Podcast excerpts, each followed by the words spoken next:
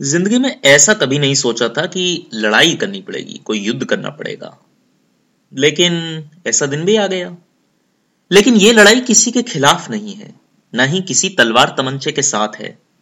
ये लड़ाई किसी आगामी जीत के हौसले के साथ की नहीं है। नहीं, शायद इस लड़ाई का जीवन गुमनामी में ही व्यतीत हो। लेकिन इसका क्या कोई फ़र्क पड़ता है? नहीं, क्योंकि जब पीड़ा होती है जब मैं अपनी भारत भूमि पर अज्ञान के कसते पंजे मज़बूत हुए देखता हूँ, तब जो तकलीफ़ होती है, तब बोलना ही पड़ता है। तब लड़ाई का बीड़ा उठाना ही पड़ता है। अपनी भूमि, उसकी संस्कृति, उसके सार के लिए, और यहाँ तक कि इंसान और उसके चरित्र को फिर से जानने, समझने और उज्जवल करने के लिए। यह लड़ाई किसी के खिलाफ तो नहीं, लेकिन हाँ, किसी के लिए ज़रूर है। मेरी भारत भूमि के लिए जहाँ मेरा जन्म हुआ, जहाँ मैं बड़ा हुआ, जहाँ के संस्कार मैंने ग्रहण किए, अपने अंदर जिनका मैंने समन्वय किया, उनका समन्वय किया, उनको आले पर संग्रहालय के नमूने या मंदिर की मूर्ति की तरह नहीं रख दिया। नहीं, वे मेरा हिस्सा बन गए, और जो इंसान उनसे बना, उसे आज के भारत से बात करने का मन है। इस गतिवान युग में दो पल थम जा ये कहने का मन है।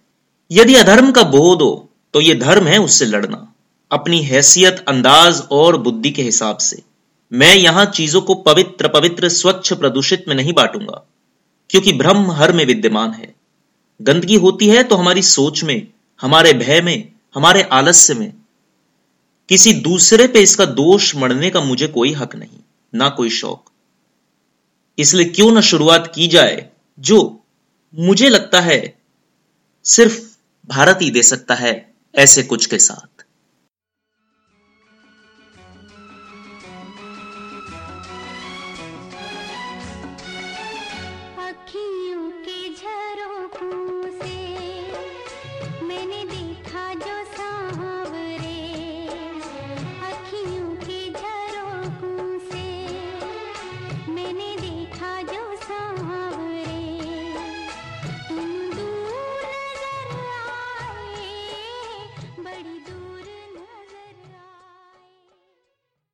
कई बार मैं जब सितार के बाद को सुनता हूँ, मुझे लगता है कि भारत के सार को संगीत में पिघला के सुन लिया।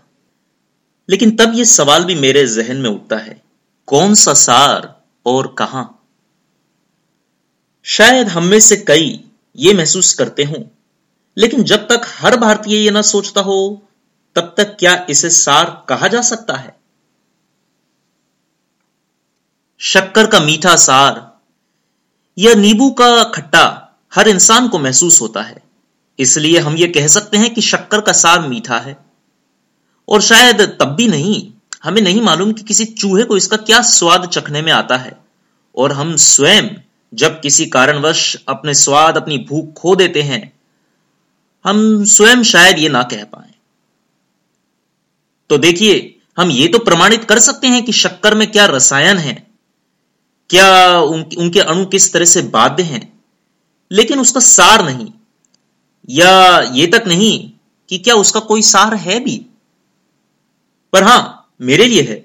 अगर मैं बीमार पड़ के जीव का स्वाद खो भी दूँ तब भी याद रहेगा उसका मीठा सार।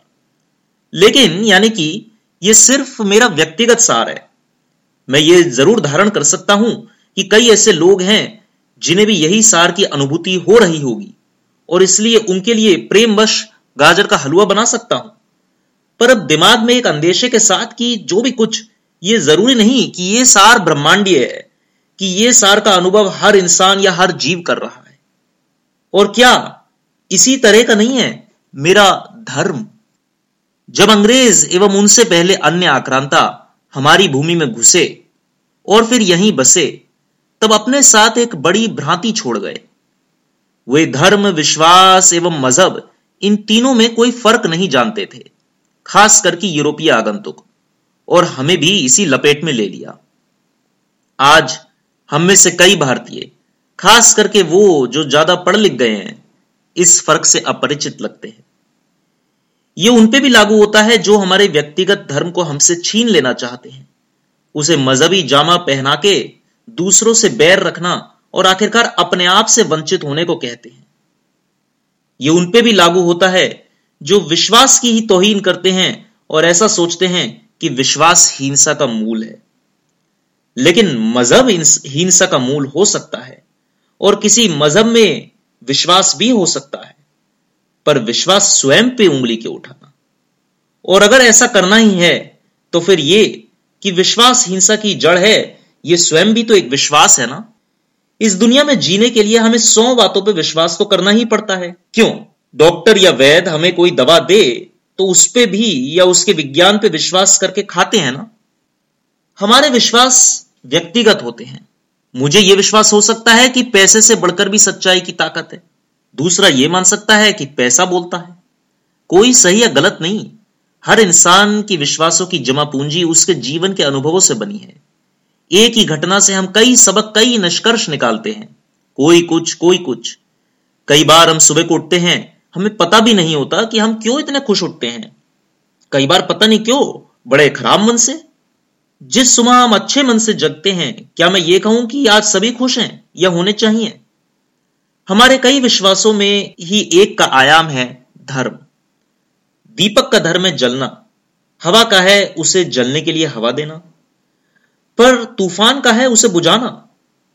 बत्ती चले जाने से किसी बच्चे की पढ़ाई का नुकसान हो सकता है या किसी की जान खतरे में। उसी घटना से किसी चोर को हड़बड़ाहट हो सकती है या किसी को शेयर बाज़ार में करोड़ों का फ़ायदा हो सकता है। कोई कार्य मूल में अच्छा या बुरा नहीं होता। लेकिन इसका अर्थ यह भी नहीं कि हम बत्ती बुझाए ही रखें। हमारा धर्म है अंधकार से प्रकाश की ओर जाना। पर यह ध्यान रखते हुए कि कभी कभी इस जीवन में दिखने वाला प्रकाश अंधकार होता है और दिखने वाला अंधकार प्रकाश होता है।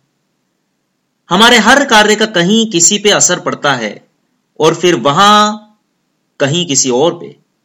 तभी तो पैदा होते ही हम कर्म के चक्र में उलझ जाते हैं, चाहे हम क्रिय या निष्क्रिय हों। कुछ ना करना भी एक करतूत है, जैसे कि कुछ करना। अधर्म से लड़के मैं कुछ का नुकसान कर सकता हूँ, जैसे कि अधर्मियों का। न लड़के भी, जैसे जो अधर्मियों के द्वारा सताए जा रहे हैं। लेकिन धर्म और अधर्म है क्या? शेर अपना धर्म मुझे खाने में समझेगा, मैं उससे बचने में। क्या इनमें से कोई सही है? दोनों ही धर्म है। धर्म व्यक्तिगत होता है। मैं किसी जन समूह से यह नहीं कह सकता कि ऐसा करना सबके लिए अच्छा है, कि ऐसा सबको करना चाहिए। मैंने अपनी ज़िंदगी में दो तीन बार गहरे दुख का सामना किया है, और एक बार तो ऐसा लगा कि जीने का क्या फ़ायदा। पर जिद थी जीने की। जिद की जीने की और यह जाना कि मैंने उन दुखों से इतना सीखा जितना कि कभी नहीं सीखा था। शायद इसीलिए किसी ने कहा है, शायद रूमी ने, कि दुख तेरा स्वागत है। तेज झोंके की तरह सारी जमी धूल उड़ा ले जा। दुख देने वाले ने तो मेरे साथ अच्छा नहीं किया था, लेकिन क्योंकि अच्छा हुआ, क्या मैं ये कह सकता हूँ कि उसने अच्छा नहीं किया था? शायद उस दुख देने वाले का धर्म था या कहिए नियति मुझे दुख देना। जैसे रावण का शायद धर्म था सीता का हरण करना। अपने अनुभवों, अपने विश्वासों के बल पे हम अपनी एक सच्चाई, अपना एक ईमान, अपना एक धर्म बनाते हैं। वे मेरा धर्म मुझे बताता है, क्या मुझे करना चाहिए, क्या नहीं। हाँ लालच या भयवश या आलस्यवश मैं उस धर्म को नकार सकता हूँ। और हाँ, मेरे जुड़ते हुए अनुभवों के साथ मेरे धर्म में स्वयं तब्दीलियाँ आ सकती हैं। वे कोई डायनासोर का जीवाश्म तो है नहीं। इसलिए जब लोग मुझसे मेरा धर्म पूछते हैं तो समझ में नहीं आता है क्या कहूँ।